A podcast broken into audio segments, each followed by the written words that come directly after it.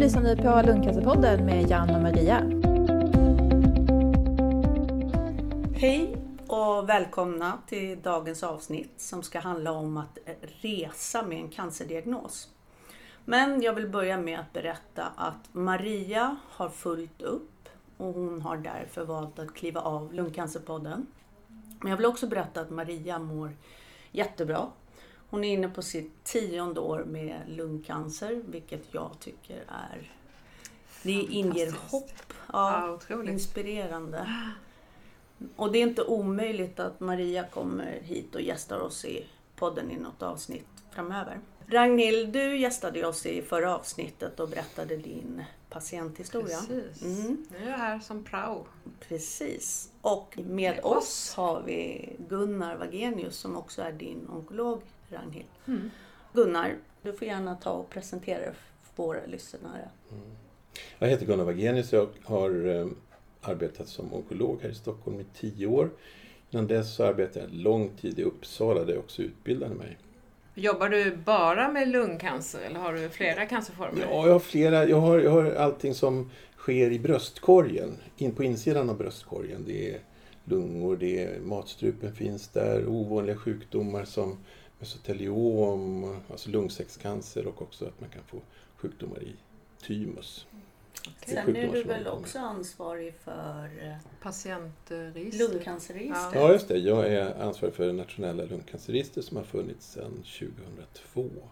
Som kan vara till en väldigt stor hjälp när vi planerar vår verksamhet, när vi utvärderar hur man behandlar patienter i olika delar av landet, ser om man inför nya behandlingsmetoder på ett jämlikt sätt över landet. Innan vi går vidare med dagens tema så tänkte jag att du och jag, Ragnhild, ska ge våra lyssnare en liten update om hur vi mår, vad som händer i våra liv just nu och ja, kanske lite sommarplaner. Precis. Ragnhild, du får börja. Ja, jag var ju på uppföljning förra veckan då hos Gunnar och eh, jag var lite nervös. Det är man ju alltid så här sista veckan. Man känner sig trött och man liksom eh, tycker att nej men nu mår jag nog lite sämre. Men så kom jag då till NKS och i väntrummet där så kommer Gunnar strålande, sol, leende som en sol. Och jag känner, då tappar jag lite den här nervositeten och känner att ja, men det kan nog ha gått bra den här gången också. Och det hade det faktiskt. Eh, cancern står fortfarande still och det är femte gången som den gör det efter ett år.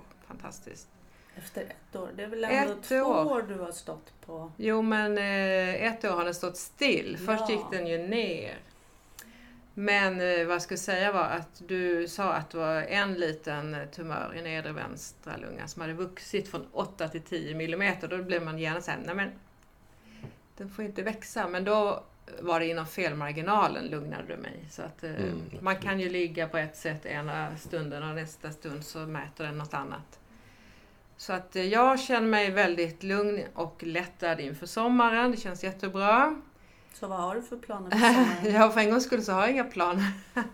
Jag brukar ju resa ganska mycket och har varit just på Mallorca och ska väl åka till Grekland lite senare. Men just under sommaren blir jag nog hemma i Sverige för en gångs skull. Hur gick det för dig då? Mm, Tyvärr så var ju inte min uppföljning lika positiv som din. Det har börjat röra på sig i min lever och eh, det syns två nya förändringar. Så i slutet av veckan så ska jag göra en eh, leverbiopsi. Jag gjorde en eh, förra gången när jag fick min diagnos och då misslyckades den så jag hoppas att det går bättre den här gången. Och sen direkt efter så ska jag precisionsstrålas. Så jag hoppas att det ska ge resultat så att jag kan stå kvar på min nuvarande målriktade behandling hos Mertinib Tegrisso. Så mina sommarplaner fick ju sig ett litet avbrott. Så jag har fått pausa dem. Jag skulle egentligen åka till Italien på en yogaretreat och sen luffa till vänner i Frankrike och hade tänkt mig luffa tillbaks genom Europa och Mm. Sverige. Så du sätter det på is eller? Så nu får jag pausa alla mina planer och skjuta på dem. Vad tråkigt. Ja, jättetråkigt. Men det är väl så här det är att, att leva med vår diagnos. Och sen får vi se vad biopsin visar också. Mm. Dagens tema nu. Både du och jag, Ragnhild, vi gillar ju att resa. Och du är ju lite av en trotter som till och med åker till Indien med ditt lilla barnbarn. Ja, det var kul. Ja, och i samband med vårt resande, och i synnerhet i början, just efter att vi hade fått vår diagnos, så hade vi ju en hel del eh, frågor. Och de frågorna tänker vi att vi säkert delar med många av er där ute. Och just att det är ett passande tema så här i sommar och restider. Precis. Så Gunnar, till eh, vår Dagens hjälp. ämne. Vilka är de vanligaste frågorna som du får av dina patienter som rör resande? Det är ju egentligen det, kan jag resa eller kan jag inte resa? Det är den absolut vanligaste frågan. Sen kan det också vara saker som, vad, vad ska jag tänka på för någonting? Precis den frågan som, Mm. som du och ni ställer idag. Vilka är de generella rekommendationer du brukar ge när man eh, har den diagnosen som vi har? Ja, oftast är det, det viktiga är ju att man ska göra de saker som alla egentligen ska tänka på. Eh, Allting ska göras med måtta förstås. Man kan se till att man eh, dricker mycket. Man ska se till att man är inte är oförsiktig med is i vätska till Ja, exempel just så, att man, så att man kan bli smittad på så sätt. Och, Inte lösglass och... Ja, just det. Att man, att man tänker på det. Och det. Men det ska ju var och en göra som åker Mm. utomlands oavsett diagnos eller inte diagnos. Det är det här med hygien och vad man stoppar i sig. Ja, precis. Och vi som då har lätt eh, diarré ska ha med oss lite medel för det. Liksom. Det är jättebra att ha. Ja. Absolut. Kanske åksjuketabletter och något annat. Ja. Finns det egentligen tillfällen under vissa behandlingar som du avråder från att resa? Ja, det finns det. Om man är mitt uppe i en behandling som kan bestå av flera olika typer av behandling, till exempel strålbehandling och cytostatika, där de här två är så beroende av varandra. Då avråder jag för att man ska resa då och kanske göra ett uppehåll i behandlingen. Absolut, det ska man inte göra. Annars, om man, om man är inne i en behandling, man kanske fått behandling under lång tid, då finns det ingenting som säger att man inte skulle kunna göra uppehåll under en tid när man reser bort till exempel. Att man förlänger intervall mellan olika behandlingar. Men då får man planera själva Ja. resan. Då får man planera och sen så Mm. får man då planera in behandlingsdagar och så vidare. Så. Men det är ju ingenting som Men vården blir är något problem. positiv, att man ändå liksom säger nu ska jag resa till Kina. När passar det? Ja, men sånt, där är ju, sånt där är ju väldigt viktigt att man, att, man, att man ändå ska kunna ha den här möjligheten. Ja, det är ju livskvalitet. Ja, precis. Och livskvalitet är det som är väldigt viktigt tycker jag. Jag vet ju att många av oss eh, lungcancerpatienter har ju just en oro när det kommer till att flyga. Behöver vi vara extra liksom, försiktiga och rädda för till exempel blodproppar? Så att om man i grunden har en tumörsjukdom Mm. då har man en högre risk än normalbefolkningen att få proppar. Och eh, därför, ja, så är ju då, då har man både den här grundrisken som är förhöjd plus att flyga som också gör att det finns en ökad risk för proppar. Ska vi ta extra blodförtunnande då inför flygningar eller är de generella rekommendationerna för att motverka proppar att ha stödstrumpor, gå upp och gå eller? Stödstrumpor upp och gå är jätteviktigt. Står man på blodförtunnande ska man inte ta extra på något sätt. Inte ens för en långflygning? Nej, utan om, om du står på din blodförtunnande då så ska det vara i, då är det rätt dos som du har.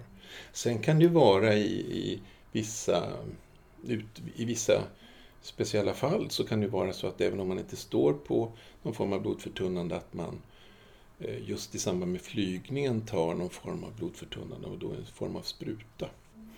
Men det, det är ju någonting som man får ta med sin läkare i sådana fall. Men om man ska åka på en flygning som kanske tar sammanlagt 20 timmar, då skulle, skulle man kunna tänka sig att man gör så vid, vid just det tillfället. I speciella fall. Vid mycket speciella fall så kan man tänka Mm. sig det. Men inte någon generellt att man ska göra det. Nej. Finns det något annat man kan göra för att förebygga proppar? Ja, det där det du sa, att man ska inte sitta still. Man ska upp och röra på sig, sitta och eh, även när man sitter still att man gärna rör på, på fötterna och så vidare. Det är Men sånt som är viktigt. Och sen som- att dricka mycket är också bra. Jag som förstås. aldrig har haft några proppar, ska jag ändå vara rädd för det bara för att jag nu har lungcancer? Inte generellt, men man kan säga att om man tittar på en grupp som har lungcancerdiagnos och jämför med en grupp som inte har det, så har gruppen med lungcancerdiagnos en ökad risk att få Mhm. proppar. Okej. Det, gör, det, det beror då på att de här finstämda systemen som finns i kroppen, där med att man ska inte ha proppar men man ska inte heller förblöda. De, de, den här vågmästaren som finns, så det, den är lite påverkad, eller kan vara påverkad när man har en tumörsjukdom. Det här om jag har svårt att andas då, kanske har nedsatt andningskapacitet eller syresättningsförmåga. Vad gör man då? Ska man undvika att flyga helt och hållet eller kan man ta hjälp med eh, syrgas på något sätt? Man behöver inte undvika, det behöver man inte göra, men det, det är så på flygplan så är det ju lite mindre syre i den luft. Som i, här har vi lite drygt 20 procent. Men, men på flygplanen är det här lite lägre. Man är så högt upp. Ja, men så, så normal, I normalfallet så, så spelar det där spelar ingen roll, men om man har en nedsatt andningsförmåga, nedsatt lungfunktion. Kanske man inte vågar flyga själv heller. Men då, det, det, kan också, då kan det vara så att, att eh, man under en tid skulle behöva stöd med syrgas. Men här, det finns ju tester som man kan göra innan. Okej, Och vad gör man? Man kan ta till exempel blodgastester och, och se hur mycket man har i blodet. Och sen så i Mhm. vissa fall så kan man också göra någon form av provokationstest för att se om det skulle vara så att man behöver syrgas. Provokationstest. Ja, inte prov. ja men man, man, gör, man, kan, man kan göra en test för att se att om, om det är så att... Eh, Det är inte spirometri? Utan, Nej, det är inte spirometri, utan man, man ser hur mycket, hur mycket syrgasmättnad har du i blodet om du gör vissa saker. Men man kan ta med sig bärbart syre. Liksom. Ja, men där ska man också vara, ha en lite extra koll. För att eh, olika flygbolag har olika regler när det gäller det där. Mhm. Så att om det är så att man har behov av eh, kontinuerlig syrgas så tycker jag det är bra att man tar kontakt med det flygbolag som man ska flyga med. För att höra vad har ni för regler när det gäller det här. Ja, det. Så att man inte kommer med sin syrgas och säger, säger de nej det här går inte. Var ska jag stoppa den någonstans? Och var Men ni- kan jag då få tag på syrgas?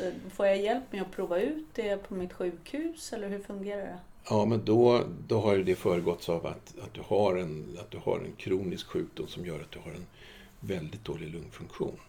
Så att då vet man redan från början att du har en dålig, eller klart nedsatt lungfunktion. Okej. Och det är ju, det är ju då man, om man har mindre syrmättnad i blodet än 90 procent, när man, när man nästan inte gör någonting. Då kan det vara att man behöver syrgas kontinuerligt. Men då, om, om man har det så måste man också, då bör man höra med flygbolaget vad de har för policy när det gäller det här. Vet du vad som händer om jag då skulle ha det och sen tar syrgasen slut? Vad gör man då? Kan, kan man fylla på det? Nej, utan det, det, kom, nej det, det kan man inte göra. Ehm, Men det finns ju såna, ofta har man då en syrgaskoncentrator och den drivs ju på batteri så den, den bildar ju Jaha. Jaha. syrgaser. Så att, Det gäller mycket batteri. ja, det dras. Man måste se till att man har extra batterier. Ja, Men sen så har ju flyg, flyg, flygbolagen de har ju också syrgas på, på de planen. kan Ja. hantera sånt. Det måste ju kunna De hända kan- liksom, i olyckor Absolut. och så. Mm. De kan hantera den Mm. situationen. Men i normalfallet är ju det här inget Nej. problem överhuvudtaget. Nej.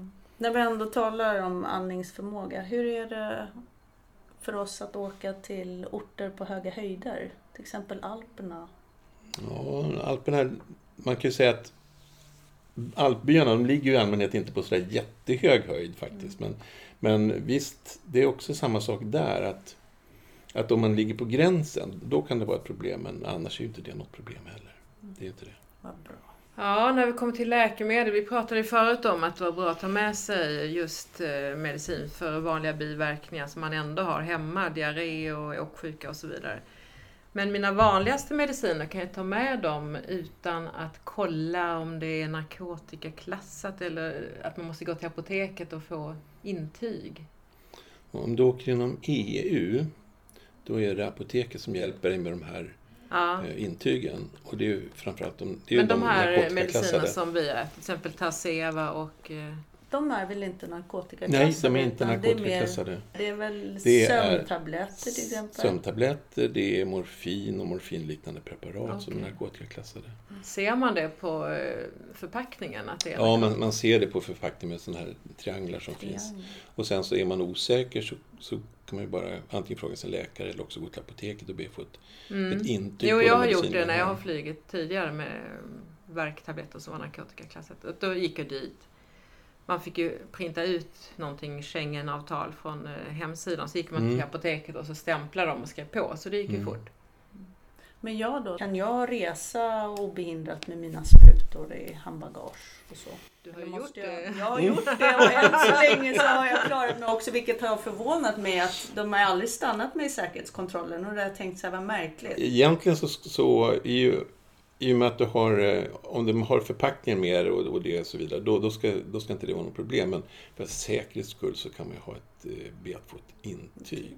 Att jag, jag står på blodförtunnande för vilket jag behöver sprutor och nålar och så vidare. Och det ska jag också be apoteket om eller min onkolog eller ASIH eller? Du kan nog be apoteket om de, skulle, om de säger att ja nu i och med att det är sprutor och nålar och sådär så ber vi dig att du tar kontakt med din läkare. Och det där är aldrig något problem. Utan Och de det är också undantaget mängd. Man får ha med sig hur mycket medicin som helst. Det är ju inte det här med att det får bara vara 10 milliliter. Utan det... Nej, just det. Om 100 du, om du skulle ha en medicin som var två liter så spelar det ingen roll. Nej, precis. Men säg då att jag reser utomlands Mm. och sen så blir jag bestulen på mina mediciner eller jag tappar dem eller vad, vad, gör, jag, vad gör jag då? Du kan ju inte få din läkare i Sverige att skriva ut läkemedel åt dig. Utan då, då måste du söka sjukhusvård i det land där du är. Om du reser med ett, eh, ett resebolag så kan ju de hjälpa för de har alltid kontakt med någon, någon eh, lokal läkare som skulle kunna hjälpa dig. Och eh, det borde inte vara något problem, men skulle det vara problem så kan du också ha den här kontakten med din kontaktsjuksköterska och att de behöver, om de skulle behöva något intyg från Sverige så kan man ju ordna sådana saker. Mm, För alla har väl inte lov att till exempel skriva ut cancermedicin eller? Alla har lov, I Sverige har alla lov att skriva ut cancermediciner, absolut. Men sådana här e-recept. Ja, Funkar inte det utomlands? Jag Det är kan, inte jag, kan, nej, jag kan inte skriva ut eh, om du skulle vara utomlands, nej. Eftersom min legitimation gäller bara i Sverige. Är det viktigt? Jag tänker just på det. Mediciner har ju olika namn i olika länder. Mm. Det är bra om man har med sig förpackningen. Mm. För, för där står det alltid det generiska namnet på det här. Ofta heter medicinerna väldigt lika utomlands och i Sverige men det finns absolut väldigt många undantag. Ibland så kan de här undantagen vara nästan lite obehagligt nära varandra. Så att ha med, att om man har med sig originalförpackningen så kommer man eh, hela vägen. Man. Nu när man har så här dosetter, glömmer man ju bort det där att man ska ha Ja, originalförpackning. just det. För då, då, då, då får man en Ja, liten låda med, Ja, med precis. Man hål i. har fördelat allting. Om jag skulle missa att ta mina tabletter ett par dagar för att till exempel flyget är försenat. Eh, börjar jag bli jätteorolig då att åh, nu har jag missat min tablett. Nej, du behöver inte vara orolig för det. Du har, I ditt fall, du har ju stått på läkemedlet under så pass lång tid. Så du har ju så att säga byggt upp en depå av det här och eh, även om, även om det skulle vara flera, flera dagar som du är utan det här så Mhm. spelar det ingen som helst roll. Man ska inte ta dubbla doser när man Nej. sen börjar. Utan sen hoppar du bara på som, som vanligt. Jag Om du nu skulle glömma förstås. Att jag har glömt. Ja, det har hänt. Men finns det, jag tänker på det ändå, när vi reser så ska vi vara försiktiga med solen, många av oss som står Mm. på behandlingar. Det är inte så att det kan finnas en poäng med att kliva av medicinen ett tag då, om, om, om depån, om du säger att det räcker så pass länge, eller har man fortfarande för Mm. koncentrerat i Nej, det här, den, när jag säger depån så är det då att det ligger inte kvar i kroppen. Men, men, men kroppen har istället... Du, du har givit en, en, ett läkemedel som kanske har stängt av alla de, de farliga signalerna i kroppen. Och då, de kommer ju inte igång bara på några dagar, utan det är så. Utan vi, det är många gånger också som vi, till patienter som har haft behandling under väldigt lång tid, att man också kan ta en paus under sommaren. Och det, det kan eh, kroppen ibland må väldigt bra av. Mhm. Så det Men kan det- finnas en poäng då att ta en paus till exempel inför en lång resa till solen. Men man ska inte göra det själv antar jag. Nej, man ska inte... Precis. Man ska inte göra det själv. Men, men eh, eh, det här gäller framförallt eh, cytostatikabehandlingarna. Där, där är det ju... Nu, nu, just vid våra sjukdomar så ger vi in, eh, aldrig sådär väldigt långa behandlingar som vi gör vid andra tumörsjukdomar. Utan vi ger ju kanske två månaders behandling eller så. Men, men ibland så har vi också sån här förlängd behandling där vi ger eh, kanske ett läkemedel var tredje vecka under väldigt lång tid efteråt. Och I de fallen så kan man mycket väl tänka sig att man lägger in en paus under sommaren.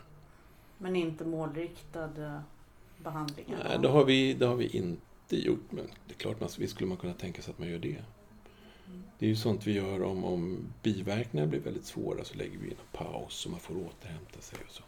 För det är, det är ju så att säga biologi det handlar om och det, det är inte bara att det det är inte som en strömbryt att man är 1 och 0 utan det är biologi och då, då, så är det, då finns alla de här marginalerna. Mm.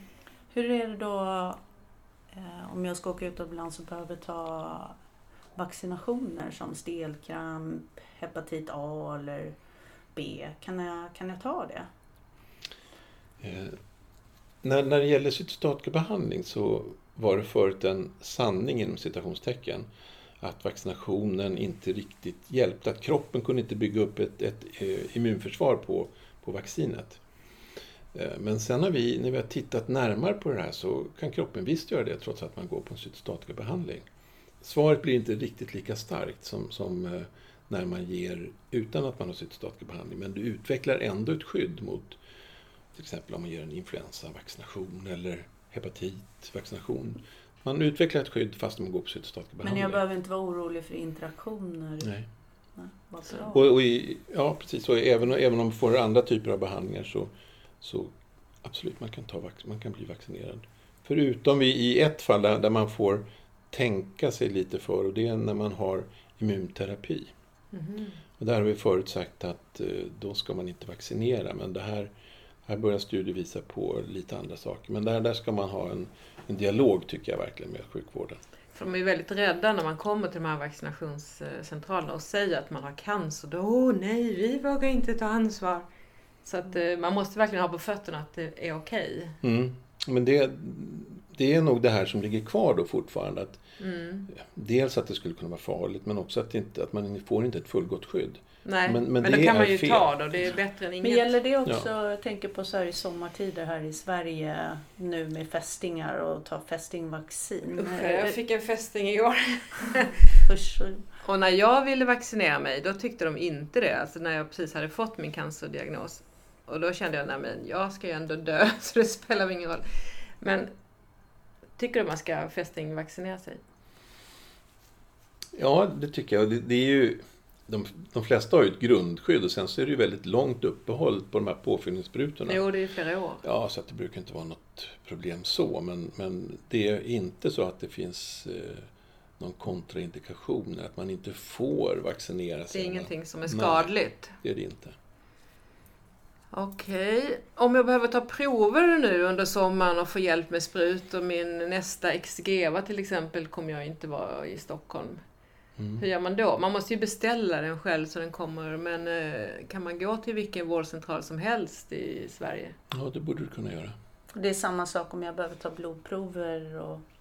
Ja, det som är lite problem om man tar blodprover till exempel i Smygehamn eller någonstans långt söderut i Skåne, så um, svaren kommer inte in i våra datorer. Det måste vara något som är uppkopplat till just ja, rätt precis. sjukhus. Men det, det, visst, kan man, visst kan man lösa det på på så sätt, på ett annat sätt. Bara man ser att, att proverna ligger bra. Men det är ett problem att de kommer inte in i våra datorer. För det labbet är inte uppkopplat gentemot, i vårt fall då, Karolinska. Och hur vet man vilka som är uppkopplade mot Karolinska? Det är ju de som är uppkopplade, det är de här i Stockholm. I Stockholm. Mm, är Stockholm.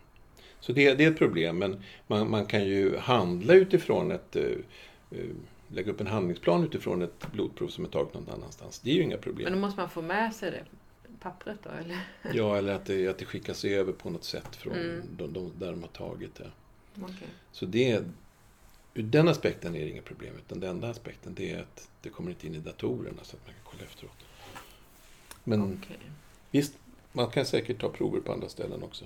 Men du sa det, det, att de måste agera på det. Det krävs väl ändå viss kunskap. Kan jag gå till primärvården och ta de här proverna och de har den kunskapen och se om någonting inte stämmer? Eller är det min onkolog som ska göra den bedömningen? De flesta prover som tas är ju allmänna prover. Man kontrollerar leverfunktion, njurfunktion, alla blodvärden. Och det kan ju vilken läkare som helst kolla. Sen kan det finnas speciella prover om man, man står på immunterapi till exempel. Eh, där man kan behöva tänka ett varv till. Men eh, det går ju alltid att ha dialog med sin kontaktsjuksköterska eller hemsjukhuset och att man har de här dialogerna med de här sjukhusen som är på andra ställen.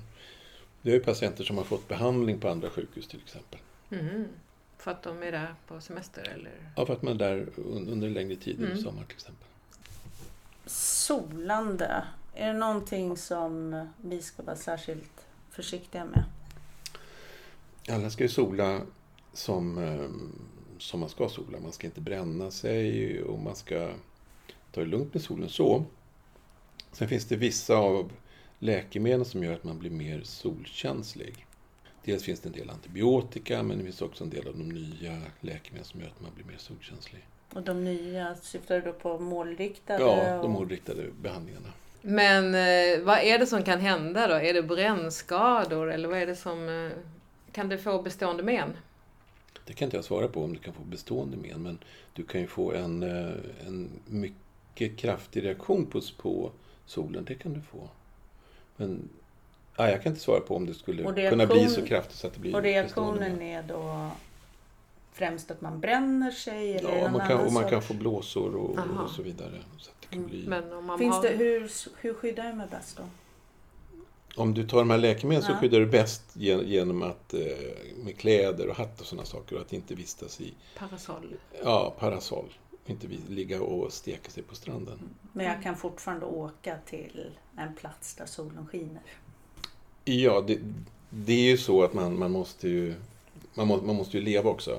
Och eh, det är ju så att man kan vara även där det finns sol. Men man ska skydda sig. Man ska sitta i skuggan gärna. Och det kan ju vara jätteskönt.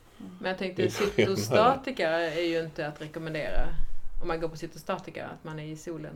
Nej, det finns en del cytostatika också som, som eh, också kan ge den här ökade sol. Men det var ingen som sa när jag fick det, utan jag gick ju direkt ner på klipporna och la mig.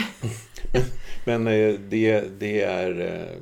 Är det Det vissa? är, ja, och det, det är inte alls, inte alls något vanligt att, att det ska vara ett stort problem. Okej. Nej. Ja, apropå eh, solbad då. Nu har ju inte vi pickline, men när man går på cytostatika man har en pickline eller en Mm. port. Hur noga är det att man inte får bada? Jag tyckte det var fruktansvärt den månad jag inte fick bada. Eh, Ska man vara så rädd att det kommer in vatten? Pickline, då ska man eh, ta det väldigt försiktigt. Om man har portakat så spelar det ju ingen roll. De, det funkar ju jättebra. Okej. Men just pickline är... Då ska man ta det försiktigt. Varför då? Jo, därför då kan det här vara... Det här, om, om du har en portakat då ligger det helt under huden. Om man har en pickline så är det ändå ett ställe som en infart där. Och då kan det bli infekterat i, kring det här området. Även om det är liksom inplastat? ja, men man, man ska ta det lugnt med det för det kan bli blött och du kan ramla och så blir det alldeles blött. Det Okej. är klart att man kan gå ner och Doppa fötterna? toppa fötterna.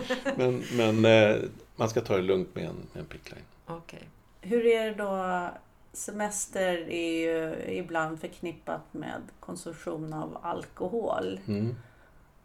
Hur brukar dina rekommendationer lyda där? Med måtta brukar jag säga. Självklart, för många så är det ju ett stort nöje att ta ett glas vin. Man har grillat och så tar man ett glas vin till. Och eh, det är också livskvalitet. Mm. Sen har det kommit med väldigt nyligen forskning när det gäller det här med alkohol och under behandling och att det kan finnas eh, en tendens till att behandlingen har en lite sämre effekt om man, eh, om man dricker mycket alkohol. Mhm. Vad kan det bero på? Är det att kroppen är fullt upptagen med att bryta ner alkoholen eller Mm. interaktioner? Jo, Eller vet man det? Alkohol, det, det, ställs, det går hela tiden före kön i levern. Så att alkohol är det som bryts ner först av allting, det högsta prioritet. Så att eh, det kan vara det, kan, det kan vara en del, kan vara en del i det hela. Ehm, och sen så många gånger så vet man ju inte varför saker och ting är på ett visst sätt. Mm. Men ehm, Men ett glas kan man unna sig. jag, jag tycker att livskvaliteten är, eh, kan vara väldigt viktig. Ja. Mm. Men med, som sagt med måtta. Med måtta. Med måtta. Med måtta. Är- Alkohol och sol och Ja. annat med Får måtta. hålla oss på en tre. Mm. Jo, SOS International är ju en viktig kontakt för oss som reser med diagnoser och när man kontaktar dem så vill de att man ska få en medicinsk bedömning för att eh, de ska godkänna det hela. Att man får resa. Men då måste man få ut sina journaler som är tre Mm. månader tre månader tillbaka. Vet du vem man bäst kontaktar då när man behöver få ut dem där? Är det via kontaktsköterskan? Är Ja. det något speciellt register? Eller? Nej, ring till din kontaktsjuksköterska så kan du få ut Och det kan man få rätt snabbt.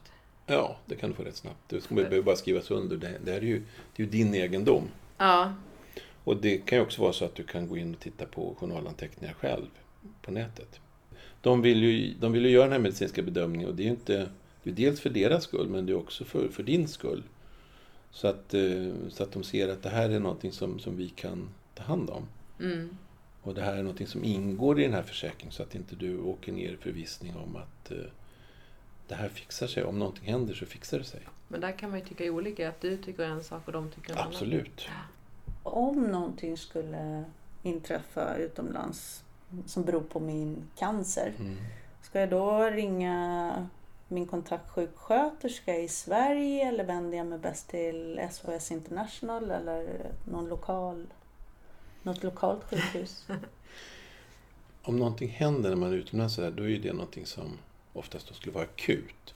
Och då omfattas inte det av de här reglerna utan då, då får man ju söka akut. Bara man har med sig det här EU-kortet. Precis. Det, det, är- det är Det viktigt att man... Så länge jag är i, inom EU. Inom EU ja. ja sen kan Mm. du vara i Karibien eller någon annanstans. Vad gör jag då? Då är det andra regler. Ringer man till SOS? Att de hjälper en att hitta Så jag, jag, om, det skulle, om det skulle hända någonting när man är utomlands. Jag tror att det är väldigt bra att man ringer till de kontakter som man har. Mhm. Eh, Att man ringer till sin kontaktsjuksköterska. För det kan ju vara så att, att eh, de besvär man har är någonting som man ganska enkelt kan lösa och kanske kan lösa över telefonen så att man slipper ta den här kontakten med sjukvården. Och plus att man, och sen så kan ju de också leda vidare och säga jag tycker absolut att du måste söka sjukvården för att det här låter som att det här måste någon ta hand om på ett sjukhus. Att man då känner sig mer säker i det. Så jag tycker absolut att man ska ta en kontakt med Sverige. Sverige. Sverige. För Mm. att då kan de leda vidare. De kan ju inte leda vidare till någon speciell sjukvårdsinstans. Nej. Men, men de kan tala om Tipsa hur man ska göra. liksom hur, vilken nivå som, som man tycker att det här, det här låter akut. Eller det här låter som det kan vänta till imorgon. Ja, lite grann så ändå. Om då det här skulle inträffa på kvällstid eller helg, ringer då onkologjouren eller vad ringer jag då? Man får ju alltid i, i min vårdplan så får man ju alltid sjuknummer till sjukvården som ska gälla även på helger.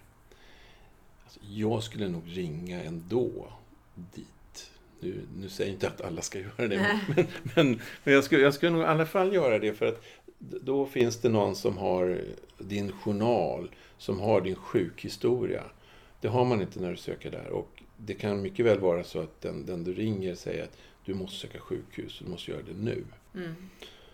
Eh, Jag, jag tycker att det kan vara en bra sak att göra. Då har vi bara en eh, sista fråga här. Har du någon erfarenhet av medicinskt ID? Det är någonting som man fyller i på sin smartphone i hälsoappen. Är det bra att göra det om jag skulle råka hamna i koma eller någonstans? Så står det att jag har de här sjukdomarna och vilka mediciner jag går på och så vidare. Jag har ingen erfarenhet av det. Men det kan vara bra. Ja, för det kan vara också så att det kan vara svårt att komma ihåg. Så att även om, även Ja, om man det, man kommer kanske in... inte kan prata eller? Nej, men, men, men även, om, även om du är precis som vanligt Mm. så kan det vara svårt att komma ihåg de här läkemedlen är de jag står på, det här är min blodgrupp och, och när var det egentligen jag började med den här medicinen och, och så vidare. Mm. Då kan det vara bra att, att ha det samlat på ett ställe. För Ja. dig alltså. Mm. Ja, innan vi säger tack för idag, har du någonting du vill lämna våra lyssnare med? Simma lugnt. Simma lugnt. Nej, men, men, men, men, men, men det här att, att resa är ju, är ju fantastiskt som kan tillföra, tillföra livskvaliteten väldigt mycket. Och har man möjlighet att resa så, så tycker jag att eh, även om man har en grundsjukdom så här så finns det ju ingenting som, som hindrar men man, man behöver tänka efter innan man, eh, innan man åker. Lite grann. Vissa saker som man behöver tänka på, som det här blå EU-kortet. Att man eh, har intyg på mediciner och lite sådana saker. Mm. Men annars är det ju fantastiskt att resa. Det är, Det är i alla Kan fall Det kan, vi, plus. det kan vi hålla med om. Mer plus än minus. Ja. ja, men det tycker jag att vi lämnar dagens Ja. avsnitt. Tack så Och jättemycket. Stort tack Gunnar för att du kom hit. Tack. Och tack Ragnhild för att du var med Wow. som co-host. och lyssnare där ute, tack för idag. Tack för idag. Travel safely kanske vi ska säga. Precis. Och på återhörande. Hej då! Hej då. Tack för att du lyssnade på Lundcancerpodden med Jan och Maria. De senaste avsnitten hittar du alltid på lundcancerpodden.se eller i din podcastapp.